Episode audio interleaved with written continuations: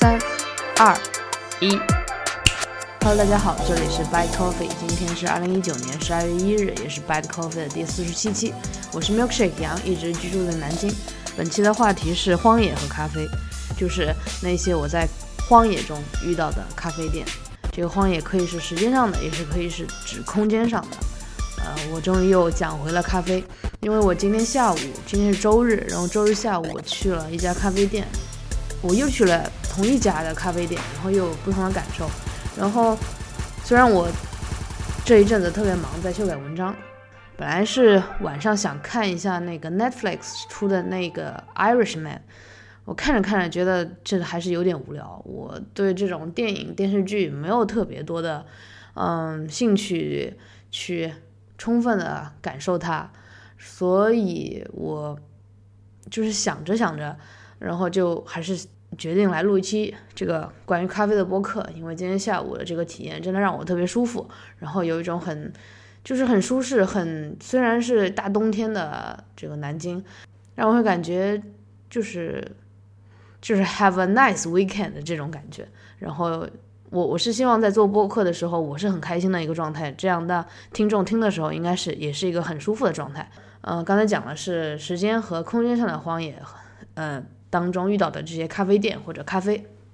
那首先就是为什么说是呃空间上的？我先讲空间上的吧。我前一阵子两周之前，我去了一趟日本去徒步，呃，关于。呃，具体去了哪里，大家可以去听一下那个迟早更新那最新一期关于这个 Kumano Kodo，叫熊野古道的这一期很棒的一期博客。我就是拍他们的其中的两个小片段，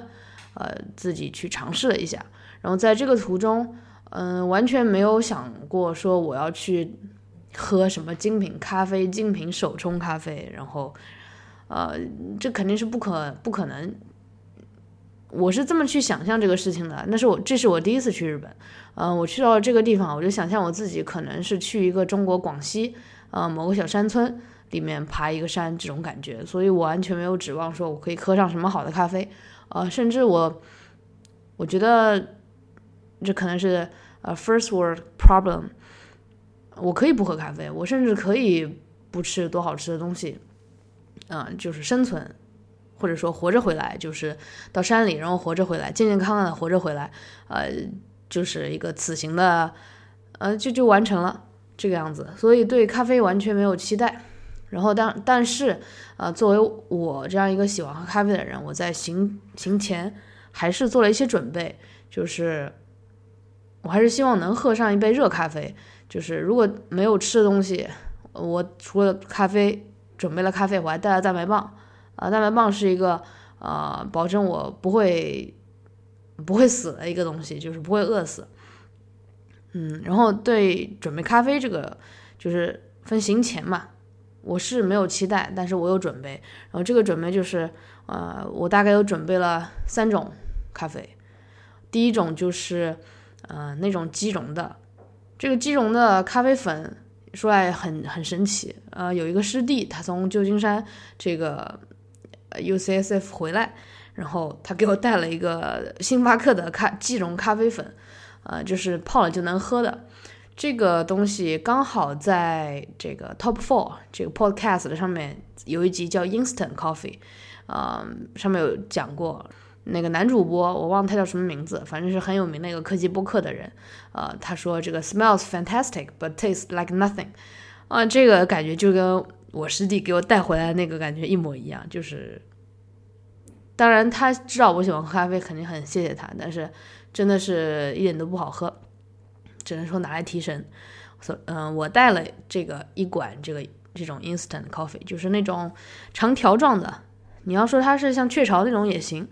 嗯，但是它是黑咖啡，雀巢那种什么乱七八糟的这种奶精即溶咖啡。还还不太一样，最最起码最起码它是很健康的零卡的这种咖啡，这种黑咖啡。我带了一个这个，然后第二个带的就是三顿半的那个，呃，像也是小咖啡粉。我是觉得三顿半的那个标号从一到六的，呃，要好喝一点。然后没有颜没有标号的那个三种，就是呃黑咖啡还有奶咖，啊，那个不太好喝。然后第三种，第三种这个厉害了，在我在读博的期间，我住的我是一个人住的，呃，住的地方条件有限，我当时就买了一个叫 Mini Presso 的东西，呃，它是可以你倒一点咖啡粉，然后再倒一点点热水，你可以在 hiking 的时候，你能喝到一个大概十六瓣的这样一个 espresso。就是你可以自己通过大气压想把它挤出来，挤出来一个这样一个呃一小份的 espresso。但是这个 mini espresso 这个机器叫 mini espresso，它大概是一个，我想想，我们小时候吃过那种火腿肠，特别粗的那种火腿肠，呃，很难吃，全是淀粉的那种，就是超级粗的那个，差不多就那么大，比那个可能还要大一圈，不是那种细的，是那种很粗很粗，什么金罗王特别粗的那种火腿肠。嗯，大概就那个大小，大家可以随便去淘宝搜一搜，呃，它长什么样子，然后自己挤挤挤挤出来那种 espresso。呃，这三种咖啡就是对我来说在 hiking 当中尝试的咖啡，嗯，这种感觉就是说我当时还想，嗯，我要不要我第一次自己一个人 hiking，我要不要带这么重的这个 mini presso 的机器？嗯，我。我尽量，我都不想背包。我出我行前，我都跟锵锵说，我说我不想背包，我只是可能带个登山杖，然后只是带手机，这样就去 hiking 了。但是，呃，就不知道为什么，可能就是有一种那种，嗯，我就想在深山里面喝到一份 espresso 这种骄傲，呃，就是莫名其妙的这种感觉，我就是把它背上了。它其实也不是很重，我记得当时在。那天早上，我用了五六个小时，大概 hiking 了二十个二十公里，呃，一直到那个终点，就这条路朝圣的这个终点，呃，叫 Kumano Kodo 轰太傻，就轰谷大社，这个什么鸟居大社，啊，我不太分得清，我只记得我当时到了终点，然后所有人在那个地方啊洗手，然后买什么。买那个就是一个符，好多人买那个符，应该是就是保佑的，经常在日剧里面能看到啊。玉手，对，买玉手，呃，洗了手买玉手，然后又去拜拜拜。我在那个地方就是对那个是没有一点感觉的。我当时只是我从早上六点半开始，一直到大概十二点到那个地方，呃，整个二十公里之后，我只是想坐下来。呃，坐在那个轰谷大晒那个盖章的旁边，我拿了两个凳子，一个凳子放我的背包，一个凳子就是我坐在上面开始吃小橘子，因为小橘子是田边这个 Key Tanabe 的一个特产，一路从呃 Osaka 坐这个火车到田边，就就一直惊呼，我说。这里怎么那么多小橘子？就超级小的那个橘子，跟盛产小橘子的地方特别可爱，特别好看，在秋天的这个季节。然后就这是也是我在啊山上买的这个小橘子，一边吃这个小橘子，一边开始做那个 espresso。呃，这个 espresso 我又有两种的喝法，它可以就像我之前博士期间，我是用的咖啡粉。我有那种装蛋白粉的容器，所我我一个是装了蛋白粉，一个是装了这个咖啡粉，我自己在家磨好的咖啡粉，然后带到我身上，啊，用这个做一杯。然后还有一个是雀巢的那个 Nespresso，嗯，它这两个都支持，就是那如果你用 Nespresso，它需要再买一个配件，然后我这个配件也带上了。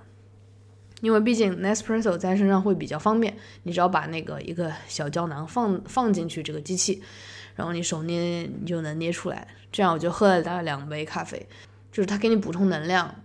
然后你能在那个地方喝到，我是觉得还不错的这样一个 Espresso，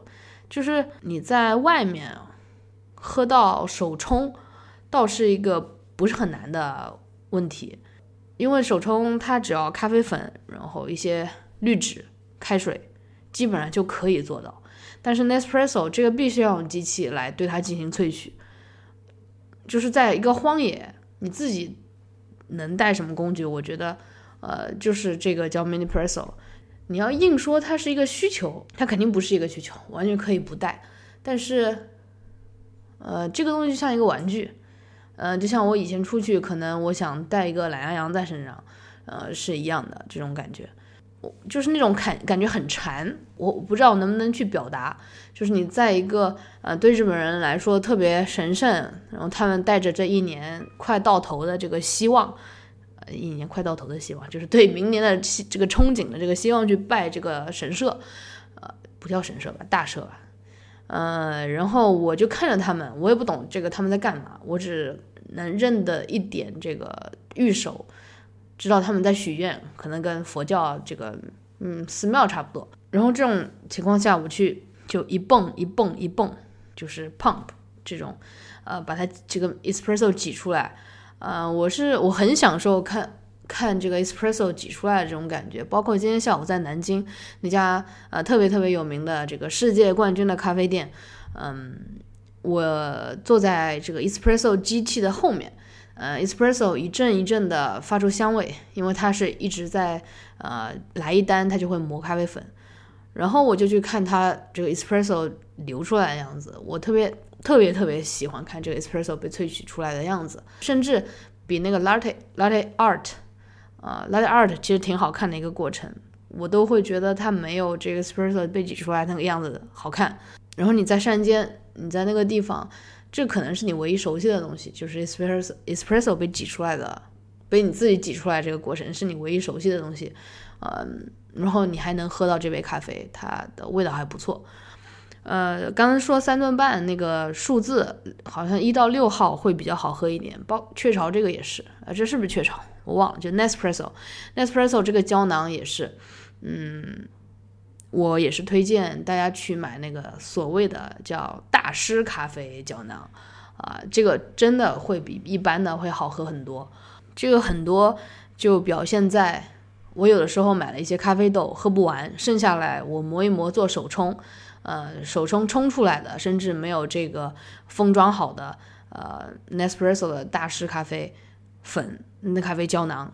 用这个咖啡机做出来的好喝，啊，这个是很明显的。就我今天为什么去那家咖啡店，是因为我要买咖啡豆，呃，也是因为我之前从这个呃日本买回来的咖啡豆，它真的已经不行了。然后这个咖啡豆就是今天要介绍这个一家咖啡店，这是我在去 hiking 的第一天，第一天结束的时候我碰到了一家咖啡店，我没有在他们家喝，因为车公交车快来了，我看准了时间，我只是买了一包咖啡豆。呃，说实话，这个咖啡豆就是闻起来很香，但是很糟糕，而且这个糟糕到我觉得它，呃，把豆子和呃这个风味都贴错了，贴错了标签。从我的评判，我我买的，我跟他说就是是要一个，嗯，这个 Ethiopia，嗯，叫一个浅烘的呃咖啡豆，然后它。我拿回家，我一看，我觉得从我自己的判断，就是它是一个已经出油的那个深烘的咖啡豆，这个真的是非常难喝。我冲了好几次，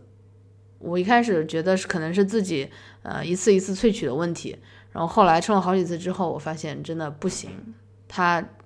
真的就没有我刚才说的呃 Nespresso 这个叫大师大师咖啡的胶囊咖啡好喝。因为它是一个山里面的，大家可能对这个 Kumano Kodo 这个没有没有一点印象，你就可以想象一个，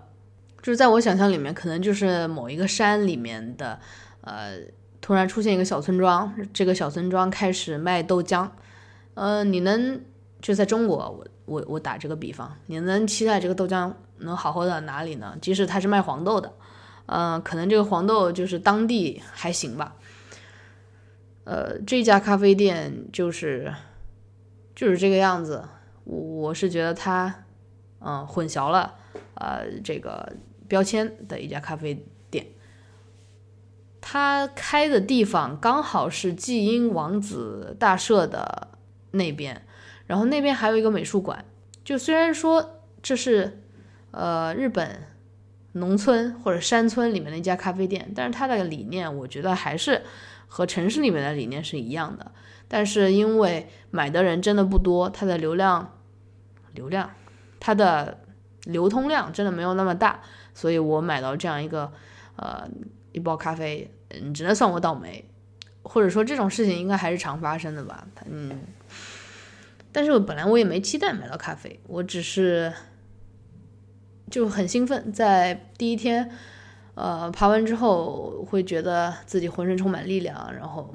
碰到一家咖啡店买了一包这个样子。我第一天 hiking 之后遇到的这家咖啡店，我还保存着他们这个名牌，他们名牌上面就是有熊野古道的 logo 字样的一家咖啡店，呃，但就很就很不行嘛。然后，呃，其实之前我到了这个 Key Tanabe 这个地方，这个小镇，就是从大阪的机场。到这个小镇，这个小镇上，我前一天晚上稍微逛了一下，也遇到一家很神奇的咖啡店。这个进去，我感觉我穿越了。呃，首先它是就日本的这个小镇，这个街上没有什么人，然后这个街上的，呃，我那时候去的大概是四点半到五点，都是天很冷，但是女学生都穿着这个短裙，男学生也穿着制服，我当时就觉得自己在日剧里面。大概六点，这个日本街上就没有什么人了。就是我去的这个小山村，不能说人家小山村，我我去了这个呃 town，呃就没有什么人。我就去了一家，也就是在车站对面的一家咖啡店。这个咖啡店一进去就特别复古，但是这个复古倒很真实，呃，你会觉得。是你自己穿越了，是你自己的问题，不是这家店的问题。这店的老板是一个老头，乱糟糟的、脏兮兮的一家咖啡店。里面的咖啡是它的制作方法只有一种，那就是虹吸壶，有一种进了生物还是化学、化学、化学课堂那种感觉，全是有一种这个上个世纪留下来的这些虹吸壶，里面充满了这个咖啡渍。不知道它是不是不洗的原因，还是洗了也没什么用的感觉。然后这个虹吸壶，其实我大学的时候也有一个，是我第一个，应该算是我第一个呃制作咖啡的工具，正儿八经的制作咖啡的工具是一个虹吸壶。我特别享受把这个咖啡从虹吸壶里做出来的这个整个过程，跟做实验一样，很好玩。它那里面也是，这个就让我很，就是他会能能说一点点英文，呃，就跟他交流了一下。呃，他把这个 English menu，嗯，给我看，然后我就随便挑了一个，然后他制作的过程也特别粗糙，他并没有把这个整个虹吸的这个场景，就咖啡粉，然后倒水，水上去，然后把咖啡粉压下来这个过程给我看，他就是简单的把虹吸壶里面的水加热了一下，然后给我讲了一遍他是怎么做出来的，呃，这样一个过程，因为也很便宜。啊，我当时是就第一站到那边，我没有零钱，我给了一个特别大，嗯，面额的这个纸币。他说他没有我的找，然后后来说你等我一会儿，然后他又出门，出门之后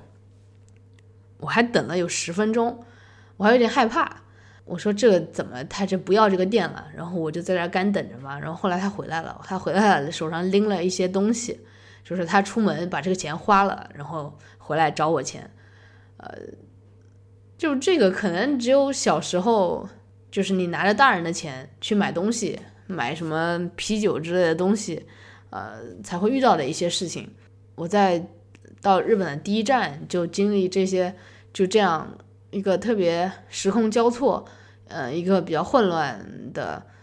一个喝咖啡的体验，就是还还挺神奇的。我我想这个这个体验真的是你在中国都特别。中国很很难遇到这样一个只有虹吸壶这个方法的咖啡店，啊，而且这个老板是个老头子，他还懂一点点英文，然后也非常有生活气息，嗯，你也不知道他拿什么赚钱，真的会有人就是日常的人去喝他这个用虹吸壶稍微泡一泡、稍微加热一下的咖啡咖啡吗？嗯，我不知道。但是很神奇的是，我买了一杯。这个是我遇到的第一家咖啡店。然后刚才讲的那个，呃，把名牌，我觉得他用混的那个，呃，是 hiking 之后的第二家咖啡店。就是其实，在 hiking 的这个过程当中，我还遇到一家咖啡店，只是那家咖啡店是途中遇到的。当时也是累到不行，呃，就没有没有进去。就是在这个这些山里面，嗯，首先是觉得日本人确实还是挺喜欢喝咖啡的，呃，咖啡就是已经是可以成为他们的日常，嗯，就不像不像中国人，中国人大多数还是喝茶，啊，这种文化的就是基础是不一样的，嗯，所以会有很多不同的地方，包括其实相同的地方也有很也有一些，呃，这个是我在大阪遇到了一家咖啡店。这也算是一个空间上比较荒野的咖啡店。我在那个大阪一个地方特别热闹，就跟南京夫子庙似的，全是外地人。我也去，我当时转了半天，没有什么想买的、想吃的。哦，我之前吃了大阪烧，然后后来也没有什么想吃的，觉得都是没有什么意思。我突然看到一个哈密瓜，我想去吃那个哈密瓜。我说这个，How much is the melon？我说这个瓜，然后这个阿姨就说：“哎呀，哈密瓜呀！”就跟我用中文讲，然后当时我就惊讶到了。然后惊讶之余，这个他就跟我说：“我们这儿都说中文。”然后怎么样怎么样，我就买了个哈密瓜吃。然后当我吃哈密瓜的时候，那个对面一一一对这个日本情侣，尤其是个女生，看到我吃哈密瓜，然后就说：“哦哦西哦，这这这种。”应该就是 it looks like very delicious 这个意思，我就觉得很有趣。呃，他我觉得他应该是日本人，他应该不是中国人。然后，但是也不好说，在那个地方可能中国人还是很多很多很多的。我在那个待的太无聊了，然后找了好多咖啡店，嗯，都是那种呃，有的是那个精致不叫精致，叫商务，非常商务的，就是你要进去谈生意的。或者谈一些事情的，喝下午茶的咖啡店，呃，它的甜点可能是特色，呃，咖啡是只是为了消解这个用，就是咖啡要要用它的苦涩来消解一些这个甜度的，啊，这种感觉。而且日本这个很神奇，很神奇，很神奇的，就是进去他会跟你说我们这儿不能抽烟，然后你一进去你发现，嗯，你旁边的人怎么开始抽烟了？就是我这样进了两家咖啡店，我都出来了。我就是不能理解，而且我看完菜单，我都看差不多看好我点什么了。但是我说旁边有人在抽烟，他说我们这儿可以抽烟。我说那你刚才跟我还讲，你就就好坏啊，或者说反正有知道为什么他们要这样的人，可以可听众可以告诉我，就是他我坐下来他跟我说不能抽烟，我说没关系，我不抽烟。那过了一会儿，旁边的这个男的开始抽烟，然后我说他开始抽烟了，然后服务员。就说，就就就没有什么没有什么话，就是继续让他抽烟这种，然后我就走了。在我看来就是有毛病。呃，我走着走着走着，自己走着走着一条非常我很喜欢的街，然后喜欢之余有一点点害怕，因为我感觉他这个旁边站了两三个黑人，怎么回事？就是因为很晚了，已经八九点了。如果这是美国，我肯定不会一个人在外面就是走着的。但是我走到这个街上。它是很热闹的一个街，很潮流的一条街，而且我看有一个墨西哥人，呃，那个长得像这个墨西哥裔或者西班牙裔的，不是西班牙裔，就是长得像墨西哥裔的这个一个人在卖 taco。嗯，我说你这个 taco，你来自哪里？你是不是从美国哪边哪边来？他说不是，他是 local。哎呦我的妈呀，那个长得就是啊 local。嗯，然后我就尝了一下 taco。一开始不想尝，我说这个我不想吃这种这个肉啊什么的。他问我是不是素食主义者，我说我不是。然后他就给我推荐了这个叫呃豆子的这个 taco。他说今天是就是 taco Tuesday。呃，我问他为什么就是 taco Tuesday，他说 everyone knows taco Tuesday。然后就很有意思，我就买了一个 taco。然后呢买了个 taco 继续往前走，走着走着我就遇到一家咖啡店。一家咖啡店，它全是卖 espresso，我能感觉出来这个 espresso 应应该是很好喝，只是，呃，我当时我不再想，就不太想喝奶咖，呃，可能对我来说太 heavy 了。然后我说我想喝那种手手冲那个 drip drip coffee，呃，black coffee。他说你到旁边的一家叫 Lilo 的咖啡店，我就去了。然后我就非常非常喜欢那家咖啡店，他给我的感觉就像 Fuse Coffee 一样。就是每个人在里面可以很酷，但是这种酷不是一个样子的酷。为什么我会喜欢这家咖啡店？就是这种感觉跟 Feels Coffee 一样。然后后来回去就查这个地方在哪里，呃，就是这个这这个这个区域啊，然后一看这个区域叫美国村，然后我一下子就了然了啊，然后就会觉得，嗯，我自己喜欢的东西确实还是比较比较固定的。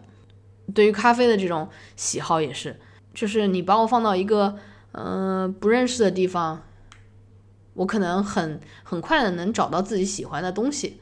呃，是一这样一种这样的状态。然后这个咖啡店，这个 Little Coffee，它后来我一看，确实还特别有名。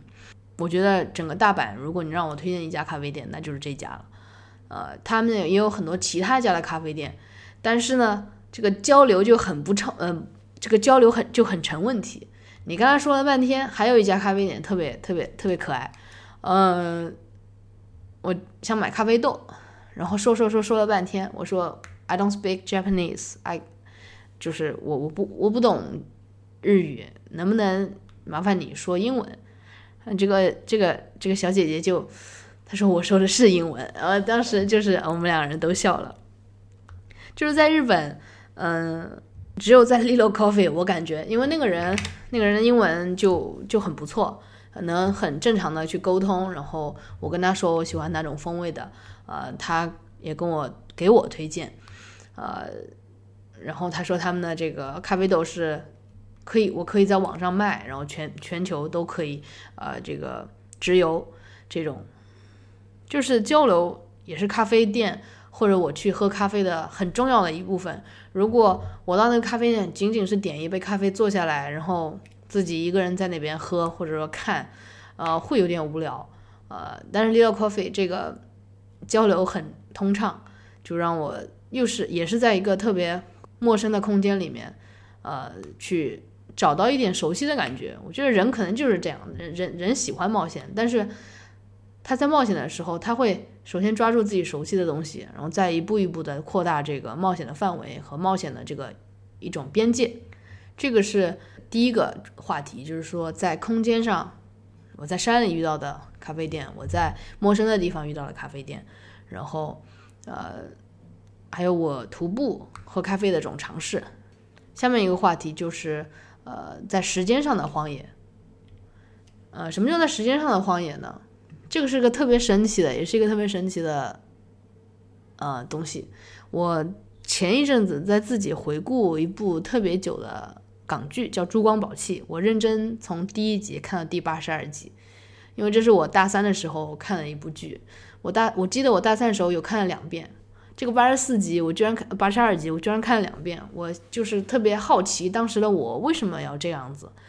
后来我就又回顾了这一遍，就当然一部这个是一个台庆剧，这是 TVB 的台庆剧，嗯，它肯定有它的价值，呃，但是我还是好奇它对那时候的我有什么影响，嗯，就这个地方有一个建议。我建议所有人可能再去回顾一遍你大学里面对你印象最深刻的一部剧，或者我我我建议是电视剧，电影可能有点短。电视剧，因为你你看它你需要一段时间，在那个那段时间，呃，发生的事情和你看剧的时候发生的就是剧情，呃，你再回顾一下当时的你和当时的这部剧，会有一些不一样的东西出现，这就是你的成长。就是我建议大家可以去尝试一下，去重新审视一遍这个你自己喜欢的一部剧和呃当时的自己，看自己的成长。所以我就看了重看这个《珠光宝气》啊，当时当时这个我我记得里面有陈豪嘛，但是我很喜欢是的那个人叫林保怡，呃，陈豪在里面。就是我不停的能发现他一直在提咖啡这个事情，就是他每次约这个女二女，我已经忘了她叫什么名字了，蔡少芬我记得，呃，黎姿，对对，陈豪饰演的这个贺哲南就去一提一一遍一遍的约这个叫黎姿演的这个二姐去喝咖啡，就是在一个场景里面可能就五分钟片段，他能提个三四次咖啡。我当时，呃，就觉得有点神奇，然后我就有，呃，期间有一次我外婆这个生病住院了，然后我就回家，回家看了我外婆，然后后来也去了一家咖啡店，就是去火车站之前还有点时间，就去了一家呃熟知的，但是没有怎么去的咖啡店。在那家咖啡店里面，我看到了陈豪主持的一档咖啡的节目，叫《品味咖啡》，啊，是粤语的，TVB 出的，是陈豪亲自去了很多很多很多地方，你包括非洲、呃亚洲、这个美洲。啊，就这么说吧，除了日本和美国的咖啡，他没有提，其他世界上，我觉得世界各国的咖啡他都提到了，他都深就深入去到了庄园，深入去到了当地这个，甚至有些人他采访的人是发明一些呃种植和采集咖啡豆工具的，呃这些人，这些所谓的咖啡豆农场主，嗯，是一个特别好的一个资料，就是 field trip 这种资料。它一共可能有二十几集，两季两就是它分第一集和第二集。这个集就是，哎，我们以前看过那个智慧背囊没？有一本书，第一集到第五集，这个集就专辑的集。这个品味咖啡也是，它有两集，呃，都是粤语。第一集好像在哔哩哔哩上面还没有字幕，但是对我来说就完全没有就没有障碍。我是一个可以听得懂粤语的人。我甚至尝试过听粤语播客，嗯嗯，我还能说出来一些这个这个岔开一个话题就很有意思。呃，香港人说英英语和内地人说英语有什么区别？这个在于他们的最后最后结尾这个发音有有一些很有意思的东西。比如说我们说 trackpad，我们会说 trackpad，但是香港人或者说广东人吧，可能他们都会说 trackpad。就是你能感觉这种这种不一样，就很有意思。就是粤语对他们的影响，粤语对英语就好好比日本人为什么说英语那么差，就是一个母语对他们的影响，就是一个我们是 trackpad，他们是 trackpad，因为在粤语里面可能这种发音就会比较多啊，就很有意思。嗯，然后说到这个陈豪和这个品味咖啡，我。应该会把这个再看一遍。他真的是，虽然你在当中你会发现陈豪其实对啊咖啡的理解不是那么的好，甚至我觉得他当时的那个知识都没有我现在的多。这是一个十年前的关于咖啡的一个纪录片，但是里面的很多呃这种咖啡的喝法，就是现在在上海流行的一种咖啡的喝法。就比如说它和鸡尾酒可以联系在一起。你要去看了，你就知道我是什么感受。如果这个十年前的这部纪录片放到现在，我仍然觉得它是一部好的纪录片。但是这十年当中又发生了什么呢？就是好希望这个陈豪再出个第三集、第四集，呃，这样。然后陈豪自己在香港开了咖啡店。为什么说到这个珠光宝气？因为珠光宝气是二零零八年十月二十号。开始播出的，然后这个品味咖啡是零九年的一月，当两个很接很接近。我当时看到这个品味咖啡的时候，我就在想，这个它的样子跟珠光宝气里面那个样子好像啊，就是一个短平头，看上去其实挺温暖的。因为陈豪长得其实挺丑的，呃，但是他那个时候那个阶段剪的那个发型会让人觉得很舒服。呃，就是那种短头发的男生，就比如说你想想象他这个洗刚洗完澡、吹完头发就很很毛茸茸的那种感觉，呃，时间是很一致的，呃，所以在一九年的十一月，我是先看了，就碰巧我想看了《珠光宝气》，然后又碰巧去扬州去了家咖啡店，然后碰到了这个叫品味咖啡的东西，然后看到是就是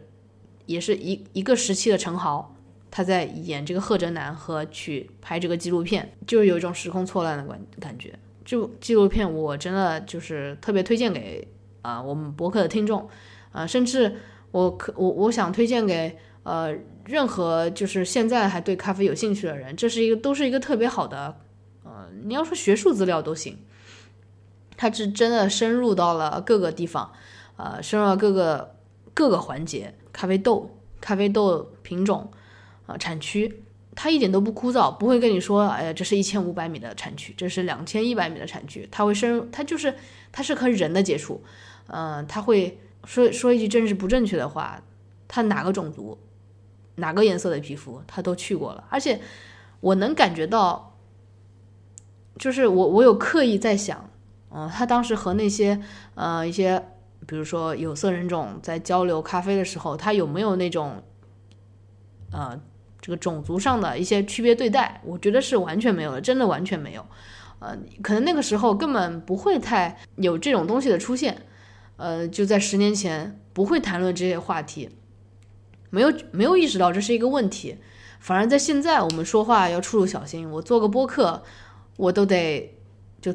你，我不能说自我审查吧，就是会小心一点。我我防止说了哪一句，呃，话听众可能觉得我有一些些偏见，都会害怕有这种东西。但是在那个剧，在那个十年前的东西里，十年前的品味咖啡这个里面，就这这种感觉特别好，而且它是一个我能听得懂的，呃，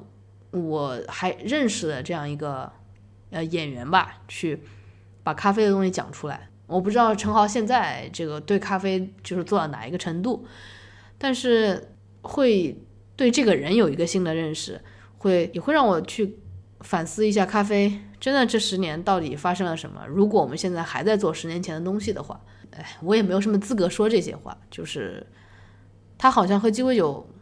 搭配在一起并不是一个很新鲜的东西，即使它可以现在拿到一些咖啡节上去卖，或者在就是白天是咖啡店，晚上是酒吧这种生活方式。对，说到生活方式，呃，也是我比较呃不喜欢的四个字吧。就是有些人会觉得 Bad Coffee 啊是一种生活方式类的这个播客，我觉得如果你觉得它是一档生活方式类的播客，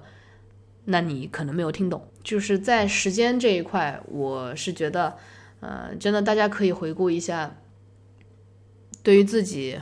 在之前一个阶段，五年之前、十年之前，对自己很重要的一部电视剧，啊，它现在能给你带来哪些影响？你把这两个影响一比较，你就能感觉你自己成长的部分。包括现在我就是一些吃饭的时间，这个独自吃饭的时间会看《Legal High》这部剧，是对我。就是对整个法律体系有一个重新认识和重新开始学习的一个一一部剧，它对我人生观的形成是最最重要的一部剧了。它每一集都有一个反转，然后这个反转它是什么呢？它告它告诉你的是，电视剧虽然结局了，但是这个人没有结局。你现在得到一个结果，它只是你前一段阶段的一个结果，你的人还是往前走，就是没有一个现在发生的东西是产生就定下来的，就 never settle。就是不同人对这样一个像《Legal High》这种电视剧肯定感受不一样。有的人会觉得这人神经病，有人觉得呃这个人受过很多伤，觉得姑妹们自己可能有点心心理疾病，嗯，但是还是建议大家去重新认识一下自己。就像我这次的经历，嗯，徒步的部分我是想单独拿出来说。所以这一期主要就跟大家分享我在时间和空间上都很遥远的一些地方，一些呃时间，十年前或者说我第一次去到的这种日本一个小山村，嗯，遇到了一些咖啡和这些故事，希望你们会喜欢。谢谢大家收听这一期的 Bad Coffee，欢迎大家给 Hi at Bad Coffee 写信，更多订阅和收听方式在 Show Notes 里给出了链接。最后再说一点。就是播客，我给播客整个搬了家，也就是，呃，原来的 RSS，原来的所有的 feed 应该都没有用了。如果你看到原来的播客，老的播客听不了，新的播客没有，那就是说明你订阅错了。呃，正确的订阅方式，呃，你可以到那个 https 啊点呃冒号斜杠斜杠 bad 点 coffee，然后斜杠 subscribe，到这个网站去。直接抓取里面的链接，就直接跳转就可以了。我给出了 Spotify、Pocket Cast，啊，这个啊 Castro、Overcast，啊苹果的这个 Podcast，呃，还有 RSS Feed，呃，就这些，就是你可以去那个网站直直接进行跳转，这个是最快最准确的方式。然后播客。在这个阶段，我从前面一个播客到现在，就是给他搬家，也是因为我自己 host 不住这个流量。但是经过这次的搬家，也损失了很多很多流量，这个是我知道的。但是，嗯，播客会继续做下去。就像那个我之前说的列过害那个事情，没有什么事情是好的，没有什么事事情是坏的。如果如果你已经到最坏的一个结果，那之后只能会越来越好。呃，我永远都相信这个。If if you have strength，啊，叫什么？就是《返老还童》里面那个很有名的一句话。我希望你有力心力可以，呃，就是 start over again。我觉得这个才是，呃，Bad Coffee 的一个特质。它不是生活方式类的博客。